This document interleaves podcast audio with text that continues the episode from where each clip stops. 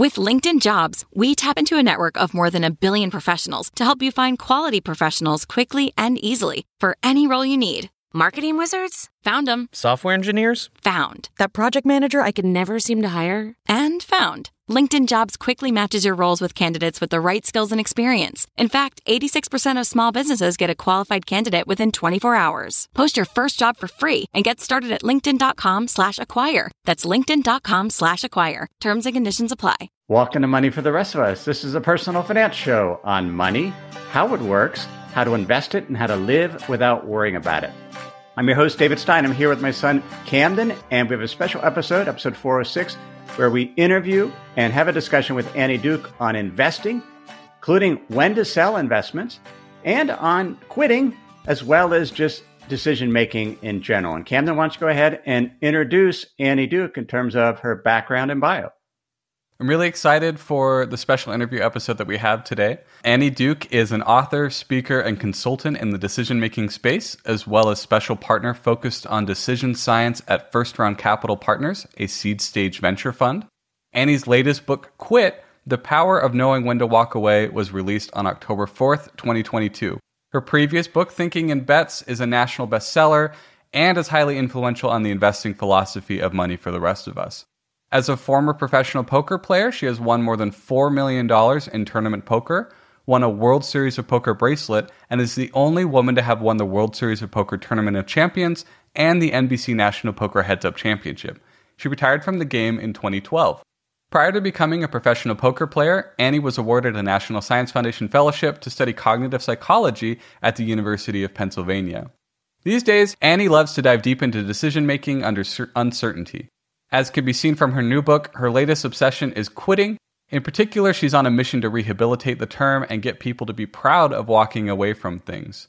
As David mentioned, we had an opportunity to sit down with Annie to discuss, among other things, quitting, how we can be better at investing and know when to sell, and what to consider when making financial goals. So let's go ahead and jump in. Thank you so much for for being here with us today. Um, we're really excited to to have you. Your work in your first book, uh, Thinking in Bets, was really influential to a lot of what David had set up initially on on Money for the Rest of Us.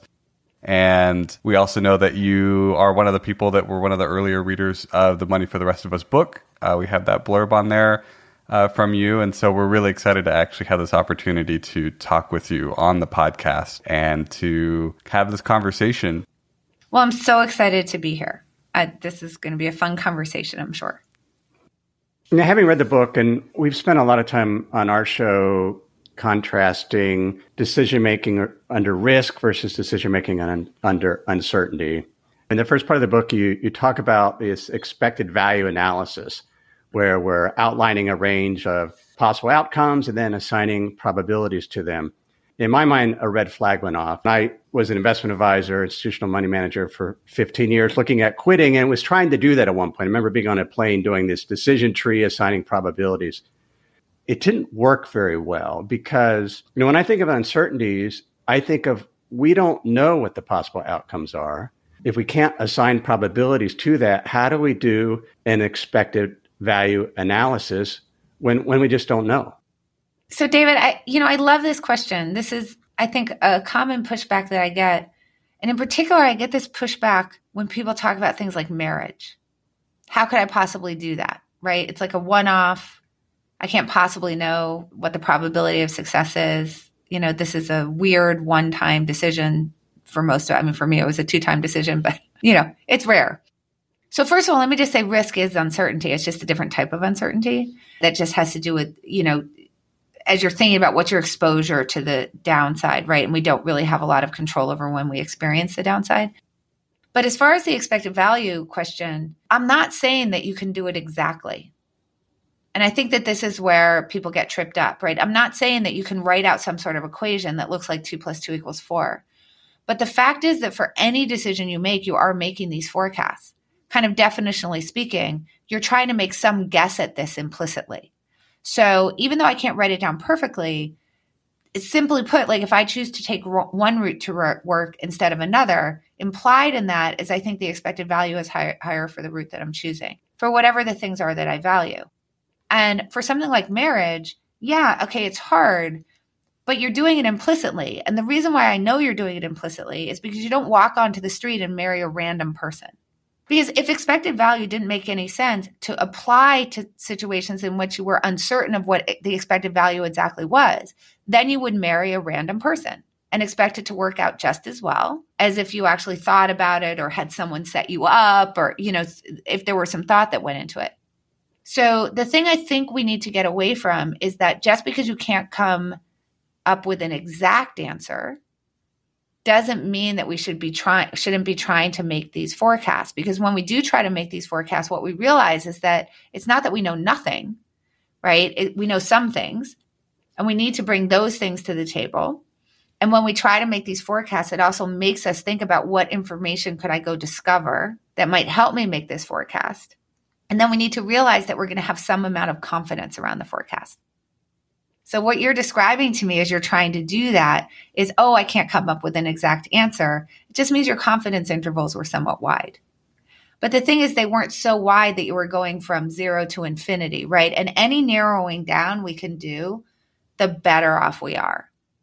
So like, let, let me try to, let me try to make this clear. It, so I'm sitting on a chair. Give me a point estimate for how much this chair weighs. 25 pounds. Okay. So why didn't you guess a thousand pounds? Because steel's really expensive right now. Yeah. So, chairs don't weigh that much, right? Yeah, That's, that's like not you know, logical. You know a lot about chairs. Right. And why didn't you guess one pound? Because it would collapse under my weight. Well, well, maybe. It would, it would be an engineering feat if it didn't collapse under my weight, weighing right. only one pound. Right. I'd be like sitting on feathers. So here's a good example. Is 25 pounds exactly right? Probably not. I haven't weighed the chair, right? So 25 pounds is probably not the weight of the chair, but man, it's going to be pretty close to the weight of the chair compared to all the possibilities that there are. And that's where we have to realize there's value in that. So once you say, these things really are expected value calculations, it's just that I know that I can't calculate it exactly. But the more that I can get into the zone, the more that I'm sort of thinking about it that way, probably the better off I'm going to be. That's going to be really helpful. And when you start thinking about how do you deal with risk, well, we know risk is related to expected value, right? So what what I'm really comparing is what's the expected value, but also what's my exposure to the downside. And I need to actually have both of those pieces of information in order to make a reasonable decision about, say, what I want to invest in or how I want to manage my money, for example, right? So right. I just think that just because we can't get an exact answer doesn't mean that we shouldn't try. And in fact, there's a tremendous amount of value in the trying and the framework. I hope that makes sense. No, that makes sense. And I, and I assume I, you I didn't marry someone random on the street. Yeah, not the first time. Um, no, I didn't. No, I didn't. No. Yeah, I got lucky. I've been married 32 You dated years, them so. for but a while. Right. yeah, you know, I mean, that's a good point because I actually made a list at one point. Like, should I marry Laprelle or shouldn't I? Like, what are the? Eh, so you're right, we do it. And maybe, do you think this type of probabilistic expected value analysis helps us control our emotions? I think I, I recall something in Thinking in Bets where by doing probabilities, we avoid extremes because it, it's sort of, we don't blame ourselves as much when we don't make, when we make a mistake or it didn't work out like we thought if we do the probability analysis. Well, yeah, I mean, I, I think that we just we just have this, you know, and we have this resulting problem, right? If we get a bad outcome, we think we made a mistake because the outcome feels well, it feels inevitable. So therefore, we should have known. You know, we get a good outcome, we think we're a genius. You're trying to decide between two things on a menu, the fish or the chicken, and you order the chicken and it's bad, and you think, oh, I'm so stupid. I should have ordered the fish. What a mistake. It's like, well, that's ridiculous, right? So if you actually think about it this way, like if you're really having trouble deciding between the chicken and the fish, that means that it's like equally likely that you're going to like or hate either one. That's what it means to be a close call, right? So that's a situation where you would assign a 50% probability to each of it being a good outcome. So then whatever, you you order the chicken, it's a close call and it doesn't work out. Well, you kind of knew it wasn't that it wasn't going to work out. And by the way, it wasn't going to work out the exact same amount of time as the fish wasn't going to work out in your estimation, which is really all you can do. But once you gain the new information, it's not about going back and blaming yourself for it. It's saying, could I use this information going forward? And the answer here would be yes. If I go back to this restaurant, I should know that I don't like the chicken here. So that's what matters, right? Is how am I incorporating this into my decision making going forward? Not how am I sort of misinterpreting or getting emotional about it. And then also, kind of just to your point, when you even the process of thinking about this way reduces reduces how much emotion goes into the decision and it also can really help you to sort of overcome the biases that are coming from your own perspective. Because when you start to think about well what's the probability of things occurring? One of the really big questions that you should ask in there is how often does this occur in a situation similar to the one that I'm considering? So if we think about investing, right, and I'm going to index the market, one of the things that I can do in terms of answering these types of questions for myself is ask, on average, year over year, what's the probability that if I index the market, I'll be up at the end of the year? And I believe the answer to that is 70 ish percent. It's in that zone, right? So now I know, you know, and we, if we think about two years ago, well, right before COVID, we would have been really anchored to it goes up every year, which would be the wrong expectation to have, right? If we are anchored, I suppose, to today, we'd be like, oh, it's just going to go down, right? Because things have not been going well recently. So we can get really anchored by our recent experience, our own experience. So the way that we norm this is something Michael Mauboussin put so well. The way we normally go into a decision is we get some information and then we sort of put our perspective on it. And by thinking about these probabilities and asking what the base rate is, what normally happens, we have an in between step that helps us to sort of get our own biases out of it and start to see things a little bit more objectively. So, you know, if you asked me, you know, you're going to invest in something next year, what's the chances by the end of the year that the stock market goes up? I could just look at the base rate and say, well, I suppose it's 70%. Or I could say, well, maybe there's more information. I could look at what has happened in the past when inflation has been this high, right? In the year after. And that that could create a base rate for me as well that might be a little bit more precise in this case, but it helps to set my expectations appropriately and then I can make better decisions around it. Yeah, that makes sense. And that and that's a lot of like how we teach investing is like what is the temperature, what's the market yep. temperatures, what, you know, put it into historical perspective, not because we're we know what's going to happen, but at least we can put some parameters around that and, and set expectations so you, appropriately, and then and then make your decisions. And then obviously you're going to have new information discovery, right? So if you had invested in tech stocks last year, things would have gone well for a little bit, and then they would have gone really badly.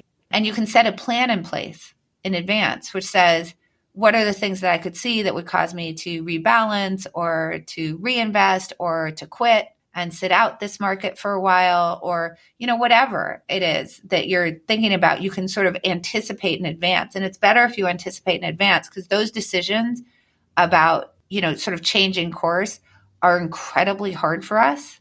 So this type of thinking helps us also sort of think in advance about how could that temperature change that would then make me change what I'm doing. You know, and like a very simple example of that is just a stop loss. That's a really simple example of that type of strategy. Usually you want it to be a little bit more nuanced than that, but a stop loss is a, is a, is one of, you know, a simple example of it. Which is interesting though, because when when I, when when I've used stop losses before, what I found particularly for more volatile asset classes, it seems like the price comes near to that stop loss, or it maybe it triggers it and then goes back up. And then I feel like even worse because it was there, but it wasn't there for very long. Yeah. I mean, that's why I said it's it's usually good to have something that's a little bit more nuanced than that. But um, for a mm-hmm. retail investor, a stop loss is just a really good tool because a retail investor is not going to be a particularly good ju- judge of why the stock went down, right? An expert investor is going to be a much better judge of that. So a stop loss for an expert investor doesn't make so much sense except for from a risk perspective, right? How much risk do you want to have on at any given time? But not from the decision making perspective about is this stock worth holding? Right? So that's those are 2 mm-hmm. separate questions. But a retail investor isn't going to be able to answer that question as well. So just having a stop out is generally going to make them do better than if you sort of left that decision to their own devices, right? Regret or not. It, we know mathematically that retail investors will do better if they have stop losses in place. They'll also do better if they don't pick individual stocks, well, which is yeah, something that's That's the which would take a lot of the emotion out and a lot of the information. That's really let's, key. but talk- you know their uncle's going to recommend a stock to them. So what are you going to do? Put a stop loss on it. There you go. Well, you're right. That's fair. And we all have to kind of go through that. Mhm. I mean, it, we we don't discourage people from trying out investing in stocks. Yeah. Just calculate your performance to make sure you, you know how well or poorly it did. So let's let's turn a little bit to investing. You reference a pretty fascinating paper, an academic paper in your in your book, "Selling Fast and Buying Slow," Yeah. where the co-authors they looked at 783 institutional portfolios. The average value was about 570 million dollars. So it's probably you know enough to actually add value. What I found surprising is they were actually successful at buying stocks. That Gary, I think that what it, they were 120 bips better than the benchmark, I believe. right, So which is great. they were great. But then, then they lost most of it, if not all of it, when they sold. Why? Why? Why was selling, or why is selling so difficult, even for professionals? Yeah. So, okay. So let me set the stage. So, so look, th- this book that I wrote is about why quitting is really hard for us to do. Like that we're bad at it, even though it's an incredibly important option to have in your hand, right? So you make a decision, you find out new stuff after the fact. The option to quit is what lets you react to that. So you can get out of it. But then we don't, we're actually really bad at exercising that option. So on the retail trader side, when they have these stop losses, they actually cancel them and let it ride. so that's that's a particular mistake with quitting that that non-institutional investors will make, just like everyday people. And it's because like, but if I sell now, I can't get my money back. That's sort of in a nutshell what's going on there. Institutional investors do not make that mistake. Okay. So they, they don't just like, you know, keep the losers riding. Instead, what happens is, you know, on the buy side, they're doing 120 bips better than the market. On the sell side, they're doing about 70 bips worse than a benchmark.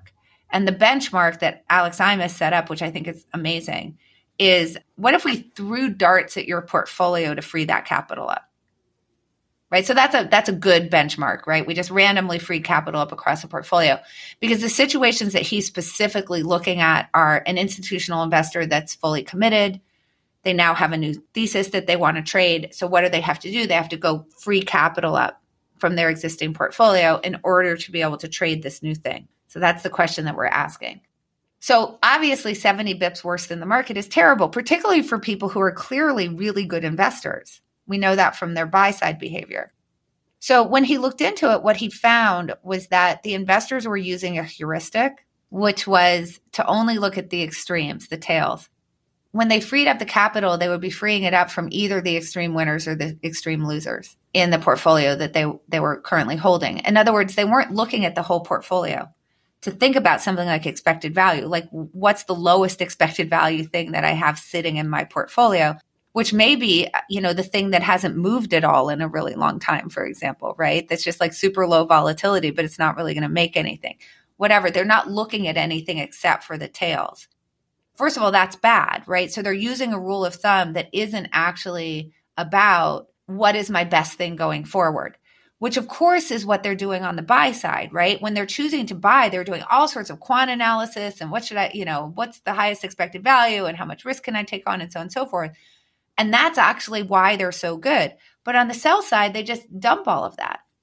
They're not thinking like, if I were to look at my whole, whole portfolio, what's the one thing I wouldn't buy today? Because that's really the question that you should ask. Like, where are the where's the stuff that I wouldn't buy today? and apply the same rigor to that decision. Instead, they're just going, well, this one's winning a lot or this one's losing a lot. Just that rule of thumb. So it's the ones that have the greatest emotion then. Exactly. Could capture the gain and feel great about it or get rid of the or get rid of, of the pain of, of carrying that Right. loss on my books, right? One thing that Alex points out, which I think is so insightful, is that they're using this rule of thumb. And then, unlike on the buy side, there's a feedback problem for them to know that the rule of thumb isn't any good. So when you buy something, you track it. I mean, it's as simple as that. It's in your portfolio. You can you can see the tick up and tick down every day, right? You're looking at the PL and L. But when you buy it, it's done. It's off the books. So it's like nobody's creating sort of going through the work that that Imas went through actually to be able to understand this, which is to say, well, let's compare it to the benchmark over time. and actually bothering to create the benchmark and then compare. People aren't doing that because once you sell it, it's gone. We can only get better by closing those feedback loops, but they're not getting the feedback to be able to close. So they're not even aware that they're losing so much to these sell side decisions. This really brings up a problem, not just for investors, but for all of us with our quitting decisions. Is that when we quit something, we're kind of left with a vague counterfactual right? Like of wondering what if I had married the one that got away, right? Like what if I had done this other, you know, thing that we have abandoned? And that's just sort of stories we're telling in our head. And that brings up the shame of what's happening with the institutional investors because unlike us who have to make up the stories because there's no way for us to know, we can't live the alternative universe. They actually have a way to explore the alternative universe, but they're not doing it. Right. And we should. And I wonder if it seems like maybe retail investors are better at doing that because, like, like I sold an ETF PFIX a month or so ago, and this was a ETF that protects against rising interest rates. So it done very well. It's up 35%. And then I sold it. And it's not, you know, it's 0.2% of my net worth. But it still feels bad because interest rates continue to go up. And so you still have that emotion. So I wonder if, if retail investors tend to remember having sold something that they didn't want or, well, or that didn't work out. My hope is that they don't remember that.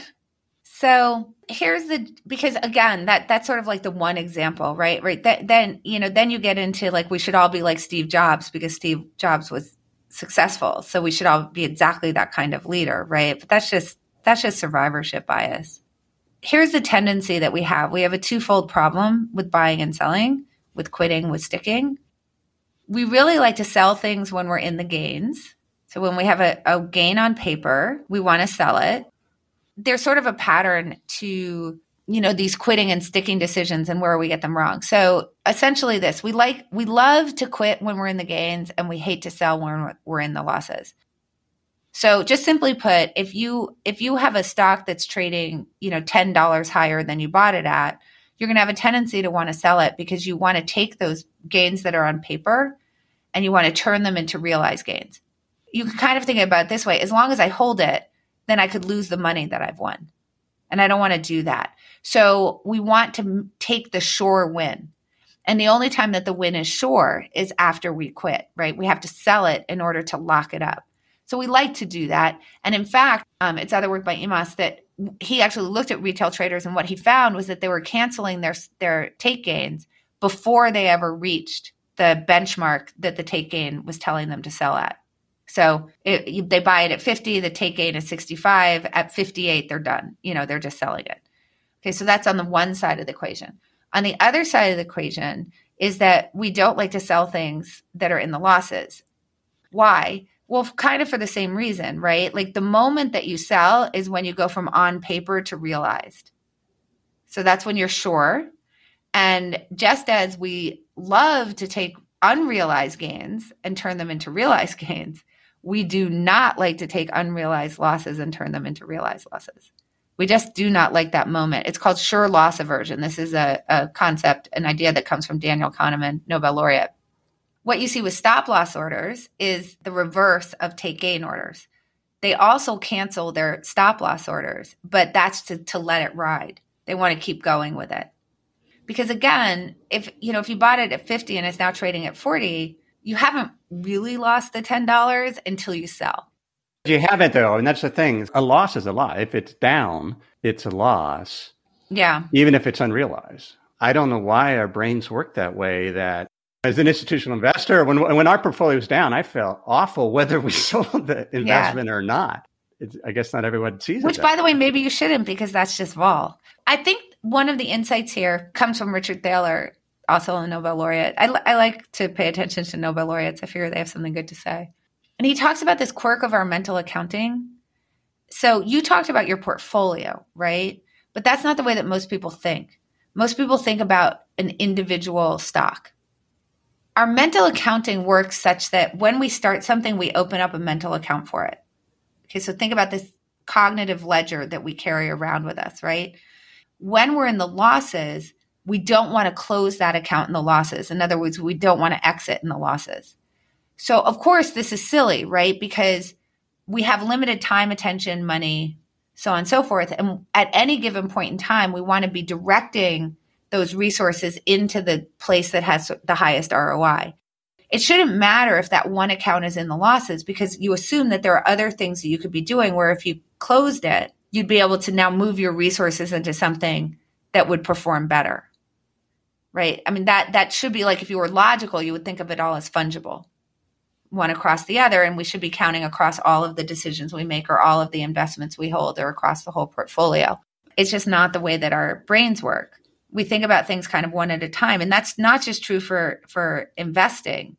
We have to realize any time that you're spending say training for a marathon is time that you can't spend on other things if you're in a job, that's time that you can't spend in another job because you're not two people, you're a finite one person.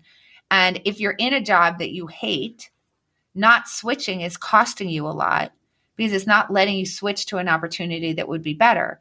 In the same sense as if I'm staying in a stock, in an investment that's a losing investment, in, in the real sense of a losing investing, meaning it's negative expected value, just because I happen to have lost money in it already that's preventing me from moving that money, maybe that $40, right, into something that is positive expected value.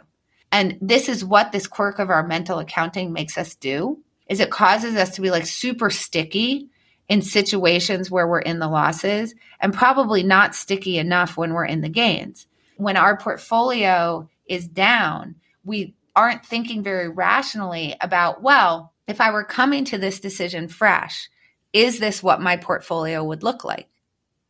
Because that's the question that we should be asking ourselves. But instead, we come to the portfolio that's down and we're much more likely to answer that question yes because we don't want to actually change things around and have to realize some of those losses. So it just it you know it's it's bad.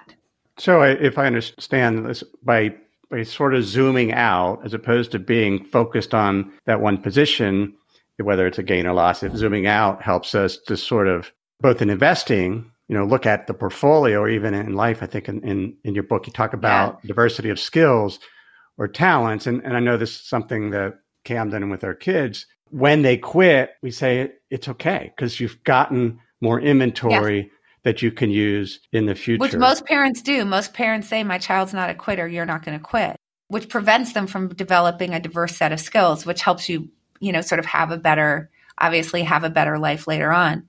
I completely agree. I mean, there's one tactic you can do, which is like you can say to yourself, let's say you're in a job or something. If I weren't in this job, what could I be doing with all of this time? What other jobs are available to me? Like you, you can try to refocus yourself over to the opportunity costs as opposed to the fear of failing at the thing that you're doing.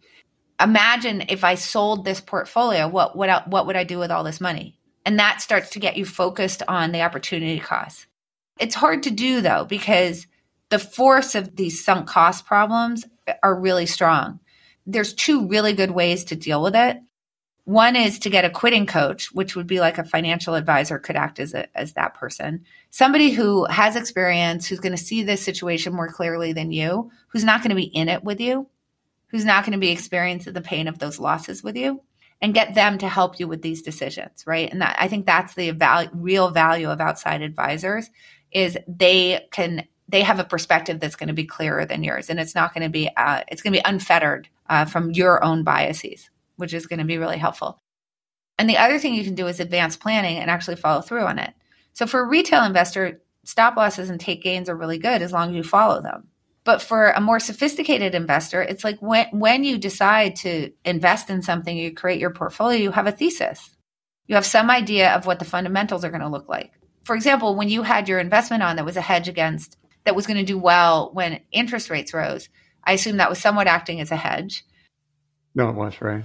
And there was a thesis that when inflation appeared to be peaking, which it was, get out, right? Because it was inflation based. But right, exactly. you know, we've seen rates go up, but it feels bad. I mean, it's still, I don't think there's any way to get around it feeling bad when you get out and it keeps going up. Well, but there is, if you sort of write it down in advance, and let me explain what I mean. When you decide, okay, I think it's appropriate to put this hedge on, you know, or maybe maybe it's not even a hedge, maybe you're just betting on interest rates going up and you have a thesis as to why that is that has to do with say the macro environment There's certain fundamentals that you're looking at that are signaling that, you know, obviously monetary policy, so on and so forth, that might, that you're predicting are going to drive inflation. At the time that you do it, don't just figure out what your thesis is and then, and then buy and assume that when the world is telling you that you ought to quit, that you will, that you ought to sell, that you will. Instead, in advance, say, if this is my thesis, then when I see certain fundamentals or the macro environment moving in a particular way, that is when I should take risk off. If I see these other things happening, that's when I should put risk on. And it, it feels like a distinction without a difference, right? Like, well, I had my thesis. So obviously if the moves, if the world's moving against my thesis or toward my thesis, I'm clearly going to pay attention to that and act rationally. But the problem is you're not going to because by that time you've already started to accumulate gains or losses, which distorts our ability to be able to actually read those signals appropriately. So you just need to take an extra step when you work out what your thesis is and what your rationale is, right? At that time say, what could what could I be seeing in the fundamentals or the macro environment so on and so forth that would tell me that I should take risk off or put risk on? Right. And do that work in advance. Now, when you've done that and you sell and the, the world goes one way or the other, it's a lot easier to say, no, like I had a thesis and I thought about this and I made money on it. And that's just luck. It becomes much easier to do that. Before we continue, let me pause and share some words from this week's sponsors. Sometimes it's just nice to sit back, relax, maybe even take a nap. That's not what you want your money to be doing. You want it to be working hard for you, earning interest, generating returns. That's where the Betterment automated investing and savings app can help. Betterment's technology gives you advanced tools that are built to help you maximize returns. They have diversified portfolios of low cost ETFs that have been constructed by experts, high yield cash accounts where your money can earn 11 times the national average, and automated investing technology like automated rebalancing. These tools can help you reach your savings and investing goals. Betterment is a fiduciary that means it's their job to act in your best interest. They will never recommend an investment or give you guidance unless they believe it will help you reach your financial goals. So visit betterment.com to get started. Learn more about the high yield cash accounts at betterment.com. Investing involves risk, performance not guaranteed. Cash reserves offered through Betterment LLC and Betterment Securities. Betterment is not a bank. When you're hiring for your small business, you want to find quality professionals that are right for the role. That's why you have to check out LinkedIn Jobs.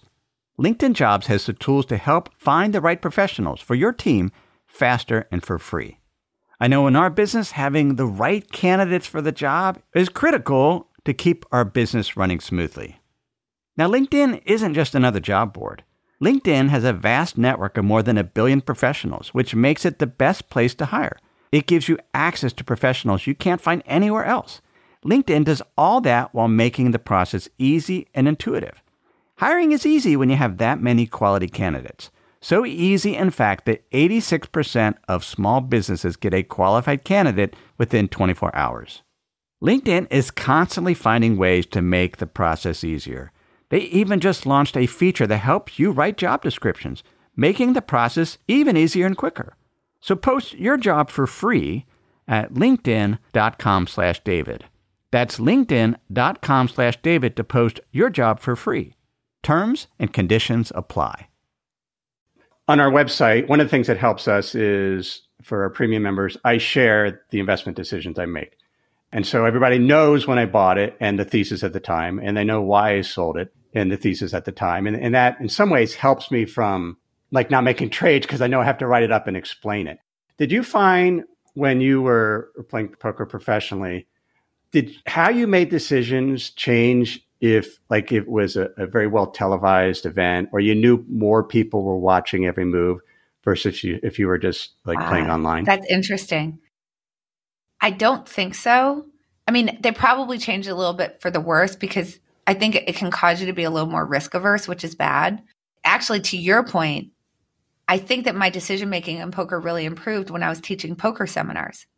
Because when I was trying to teach them particular concepts, if I couldn't explain it to them in a way that they could understand, I sort of realized this is stupid. I've somehow like convinced myself that this is the right thing to do at the table. And yet I literally am incapable of explaining to someone else why it's correct.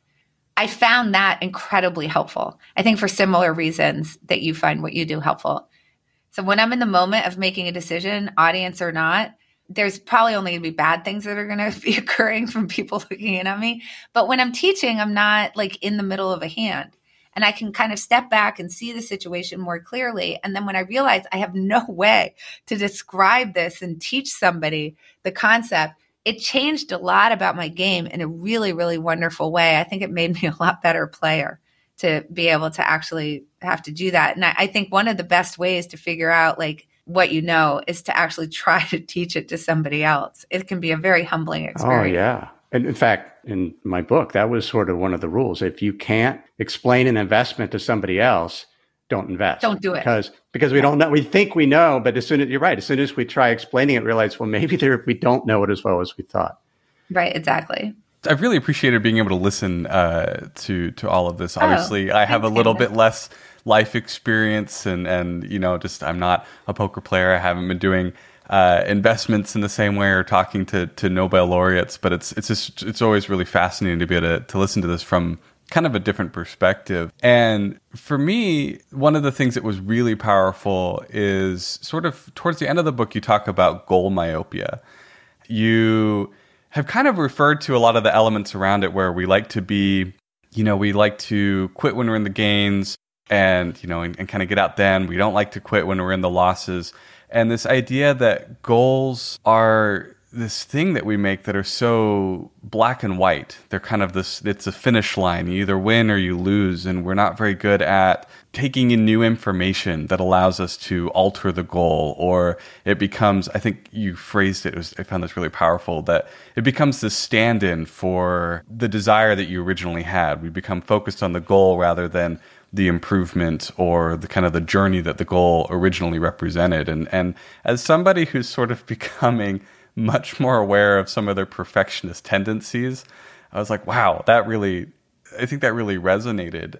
And so I'd, I'd love to just take a moment to talk about how that affects our, our ideas of quitting, because that, that to me, I think really captured both ends of, of sort of the positives and the and the negatives yeah. of like there's so many there's good things about goals but negative things about goals the one twist that I kind of want to add into it is when we're talking about goals and these quitting decisions and these wins and these losses, to me, it feels like when you have something that involves money, you know, whether that's poker bets or investments, because it's something that's so easily quantifiable, it's not nearly as abstract as like some vague idea of the future. It's like, oh, it went up by so many numbers or down by so many numbers. It's it seems to me like the emotion of those goals would be more complicated for us. Like money decisions tend to be more complicated and money goals. But I'd love to hear kind of just some more of like where your thinking came around that and this this idea of goal myopia. Yeah. Okay, so first of all, I, for for all listeners, I'd like to know that I now I'm very aware that Camden has actually read the whole book because he's talking to me about chapter eleven, which is the the last chapter of the book. So way to go! I love that. Yeah, okay. So so here's the problem. We think about goals as kind of universally good things, right? And and there's lots of research that says if you set very clear specific goals, that will help you to achieve them. Where the problem really lies is a couple of things. One is as you just said, like goals are graded as pass fail. You either you either hit them or you don't, right? So I can get 300 feet from the summit of Everest and if I don't go the extra 300 feet, those that last 300 feet I fail. Right? Never mind that I climbed like 29,000 feet in the air. It's a failure. So that can be motivating, right? That sort of pass fail nature because it gets you to keep going after the goal. But the problem is that it also stops us from quitting paths that aren't worth our time. So, you know, in chapter 11, I open with this story of Siobhan O'Keeffe, who on mile eight of the London Marathon in 2019 breaks her leg, like literally snaps her fibula bone, and she finishes the race okay, and let's all be honest, we're all a little bit like, ooh, I kind of admire her for that grit, you know? No, don't, no. She was risking a compound fracture and like permanent injury that was never going to let her run again, which I assume was her actual goal was to run marathons. So that particular marathon, though, she did not quit, putting in danger her ability to ever run a marathon again. Why? Because there was a finish line here's the problem is that when we talk about this mental accounting that we do like the, you know this cognitive ledger that we carry around with us we need to understand that being in gains or being in the losses isn't a thing that's just objectively true. It's a cognitive phenomenon of the way that we're interpreting the situation. So if I run eight miles of a marathon, objectively, I've gained eight miles. That's my objective state. I'm eight miles farther along than I was before. But cognitively, I'm in the losses. I'm short. So I'm short 18.2 miles. What that means is that we don't want to walk away for the same reason that we don't want to sell a stock at 40 that we bought at 50, because then we have to realize that loss, in this case, the loss of 18.2 miles.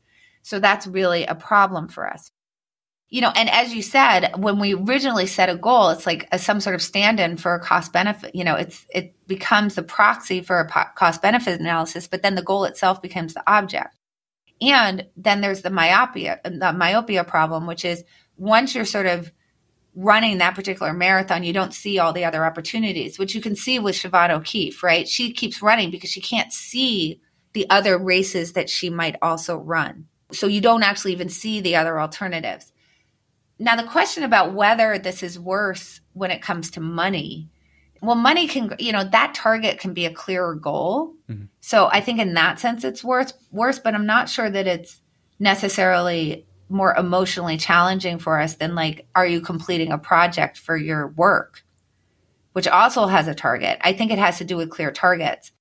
One of the clearest examples of this problem actually comes from a study done by Colin Camerer, along with a few colleagues, including Richard Thaler, where they just looked at um, trip sheets from cab drivers in the 1980s. So this was before Uber, and cab drivers would rent the medallion. So the medallion is just the license for the cab. So they'd be renting the cab for 12 hour shifts. Obviously, they're not driving the whole 12 hours. So what they wanted to know is like, how are they using this time? right? They're choosing to drive some hours, not all 12 on any given day. And are they good at optimizing how much they earn, which you assume is their goal? And what they found was something really weird, which was when there were fares aplenty, they were quitting really soon. And when the fares were few and far between, they were driving really long. So this is the opposite behavior of what would be rational. When there's lots of fares, keep driving. When there's no fares, don't drive. But they were doing the opposite. So much so, it was so opposite that had they uh, actually driven when the fares were good and stopped when the fares were bad, they would have made 15% more than they actually were earning. Okay, so so the question is, and by the way, they would have done 8% better if they were just random. I'll drive six hours a day. Uh, they would have made 8% more money. You know and we assume they're incentivized to make money so what's going on? And this kind of comes to your point about like you know that monetary targets can, can be so specific that it's really going to recruit this problem. They had an earnings goal for the day. That's what they discovered because they asked the drivers. Uh, so let's say they wanted to earn $300 in a day. Well so what's going to happen well when there's lots of fares around they're going to get to $300 really fast and as soon as they hit it they're done but if there aren't any fares around, they're not going to get to the $300, which means they're going to be short of the finish line, which means they are going to keep driving under conditions where the driving is not good. And think about the opportunity cost there, right? Like you're driving around in your cab and there's no one to pick up. You could be doing a gazillion other things with your time, which would be more worth, worthwhile. Maybe even other things that would make money. But there you are in your cab. You're not budging. I think that that's a good example of like it's not just people running marathons with break, broken legs, right? It's like cab drivers were staying in their cabs when there were no fares to be had because they just had a goal. And that's what we really need to be careful of. No, I think that makes a lot of sense. And there's so many different areas of my life that I feel like I, that applies to. Um, and this idea of, of just focusing on like, well, what is that new information that comes in and allowing that flexibility in, in, in our decision making. But then also, you know, taking that I think you also mentioned, you know, redefine, redefining failure is, you know, if you've run, if you've trained for your marathon, you're on mile 10 and you have to quit. Sure, you didn't finish the race, but you know, I think you mentioned like how much healthier are you? Like you still ran 10 miles. Yeah. You know that you can run a marathon. You know, for me it's it's I spend a good amount of my time studying languages. You know, there's all sorts of proficiency tests that I can take to to certify me at certain levels and and even if I miss that mark, you know that can feel bad, but how much better at, at my language have yeah. I gotten? How much more experience have I had in meeting new people and, and talking things? There's so many other elements to take into account. Yeah, I, I love that. You know, I, I say I, there's a thought experiment that I offer to people, which is like, imagine that you, you, it never occurred to you that you wanted to run a marathon. So you're, you're just like hanging out on the couch, whatever. Right. And then imagine that you do commit to run a marathon, you train and you get 16 miles into the race and you have to quit. Which feels worse? Like, and it's, it's obvious. Like, running 16 miles of the marathon feels worse, except that to your point, but you not only ran 16 miles, you ran all the miles that you were training. You're clearly in a much healthier position than the person who never decided to do it at all. But we prefer than didn't even try to the tried and didn't get to the finish line. That's true. Like if you're taking a proficiency test in a, in a language, it's like, never mind that you speak it way better than most other people do. And you've learned a lot and so on and so forth. It's like, no, I, you know, I missed the goal. And so therefore I'm sad. And I wish I had never tried in the first place, which is, man, that's sad, right? And I think just kind of closing it out, there's this thought and I'm sure that David can attest to this as well. Is if you've never if you if you never played poker and lost money, or if you never invested and lost money, sure you didn't ever lose that money, but you never gained that experience in actually right. becoming a better investor because whenever David tells me stories of mistakes that he made or, or times that felt really bad, clearly those have stuck with him for 10, 15 years and still inform the ways that he makes better decisions or makes these better analysis of value and, and goals. It is kind of towards the end of the book there, but that, that felt like a really powerful way to kind of wrap up a lot of those thoughts and, and hopefully it wasn't a, too much of a spoiler for people who are going to read the book but i think it's a really beautiful kind of motivator to get through it because i do think that that's a really important thing uh, to remember when we're talking about quitting versus continuing and, and kind of that overcommitment on, on grit is that there needs to sort of be that flexibility and in some ways that that humility to recognize that new information comes in and, and uh, that just really spoke to me so oh well thank you I don't mind spoilers. I feel spoilers get people to read the book. Annie, thanks for your time. We appreciate uh, you spending you know the 50 minutes or so with us. Incredibly helpful. Everyone read the book because it's, it's an excellent, excellent book. Well, thank you so much for your time. I really enjoyed the convo. Really enjoyed our opportunity speaking with Annie Duke and, and having the conversation that we had. David, was there anything that stuck out to you? I, I know that there were several things that were very interesting to me from the conversation. But what stuck out to you over the course of what we talked about? Yeah, the, the three things that stood out to me was was first this idea of mental accounting, and particularly when it comes to investing, that we tend to have myopia and we focus on you know this bad thing and this this particular investment that's underwater or this particular activity that didn't go well we felt like was a mistake. But the ability to zoom out and look at it as a portfolio can help us make more systematic decisions. So we don't just focus on you know one you know what happened the extreme outcomes what is done very well one what is done very poorly and just from an emotional standpoint want to lock in the gain or get rid of the losses. But taking a, a broader portfolio perspective and by doing so not getting so emotionally involved with with the extremes stepping back allows us to see a broader array and a broader array of choices the other thing that really stood out was the at the very end when she talked about the taxi drivers, the fact that you know they they continued to work when there wasn't the fair opportunities and quit when they whenever they met their goal. From an investing standpoint, what we can learn from that is like the market's going to give what's going to give. So if interest rates are low or valuations are really high and the market's just not doing well, sometimes we just step step away step away from just focusing on it because we can't demand returns. The market is what it is, and we don't want a financial goal, it be a net worth goal. And let's say it's not going as well this year, for example, to achieve whatever net worth target it is.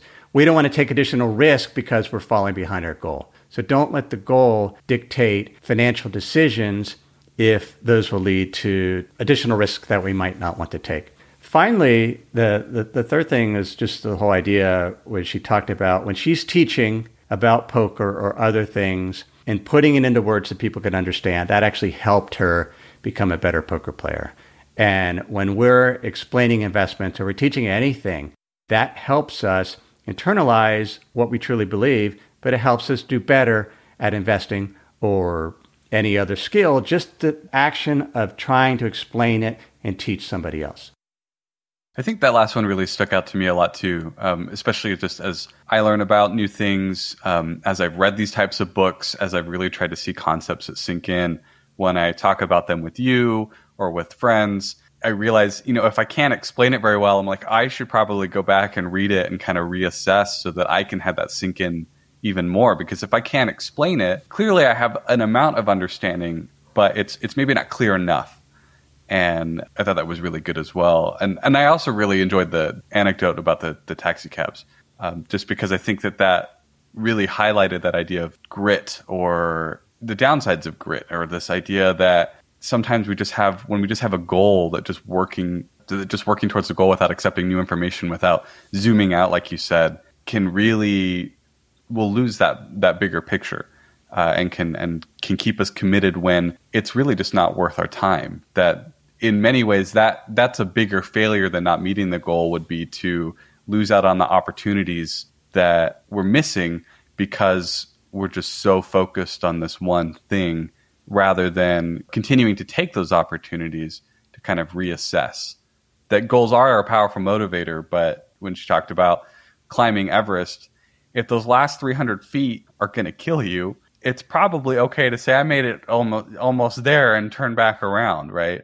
And and I think that was another example that she had in her book was of hikers that had turned around and then said that wasn't good enough and then the next time they go they kind of reach that similar point but they keep pushing forward and and there were disastrous results when we climbed mount st helens we turned around once it started snowing in june so uh, and I don't spend a whole lot of time worrying about what if we hadn't quit. But perhaps because I wasn't as vested in summiting, a word I hadn't even heard of until I started climbing Mount St. Helens. That's official term, summiting, whatever mountain you're climbing. Anything else, Camden, that you uh, were impressed with?